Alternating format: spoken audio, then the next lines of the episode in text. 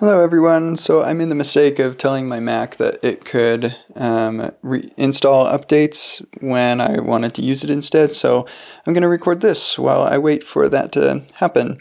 So anyway, um, today I wanted to talk about automation, and I have a blog post called "An Argument for Automation," and the subheading is "Why it can be worth spending one hour automating a 10-second task." And um, I really feel strongly that automation is a great way to help us avoid a lot of problems in software development. Um, and so, yeah, I'm just going to give you kind of a synopsis of this blog post, and you can go read it uh, later if, if you feel like that's useful. So, like the the main core idea is that saving time is not the only reason to automate workflows. Uh, so, like often like the automation aspects, you do like this calculation of whether or not it's worth um, the like you would save the time that it would actually take to automate it.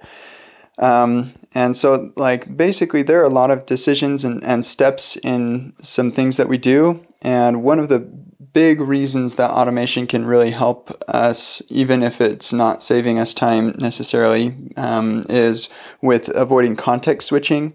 So we're setting up a whole bunch of files or something. Um, we're, we're focused on solving a business problem, but now uh, we have to context switch to solve a computer problem. Um, so it helps us avoid context switching, human error. So maybe you make a typo and that typo leads you to like an hour of debugging, and that's a huge pain.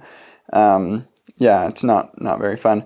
And then sharing. Um, so if you can make your automation generic enough, then uh, you can share that automation with others, and suddenly your automation that took you an hour to automate a 10 second task is automating that for hundreds of thousands of developers or something crazy like that. Um, so yeah, that can be really, really useful. Also, learning, there's a lot of, uh, like, as you automate your workflow, you, you learn quite a bit about the tools that you're using to automate things, and so you get better in the future. Um, so yeah, there are a lot of really useful um, automation um, um or like uses for automation.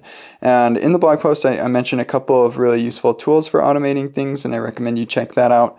And I'll link uh, to the blog post, but you can go to kcd.im slash automation, and that will take you right to the blog post.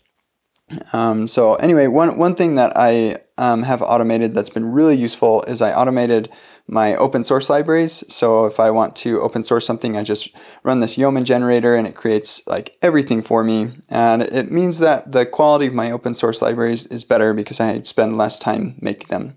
Anyway, I hope that's useful for you and I'll see you later.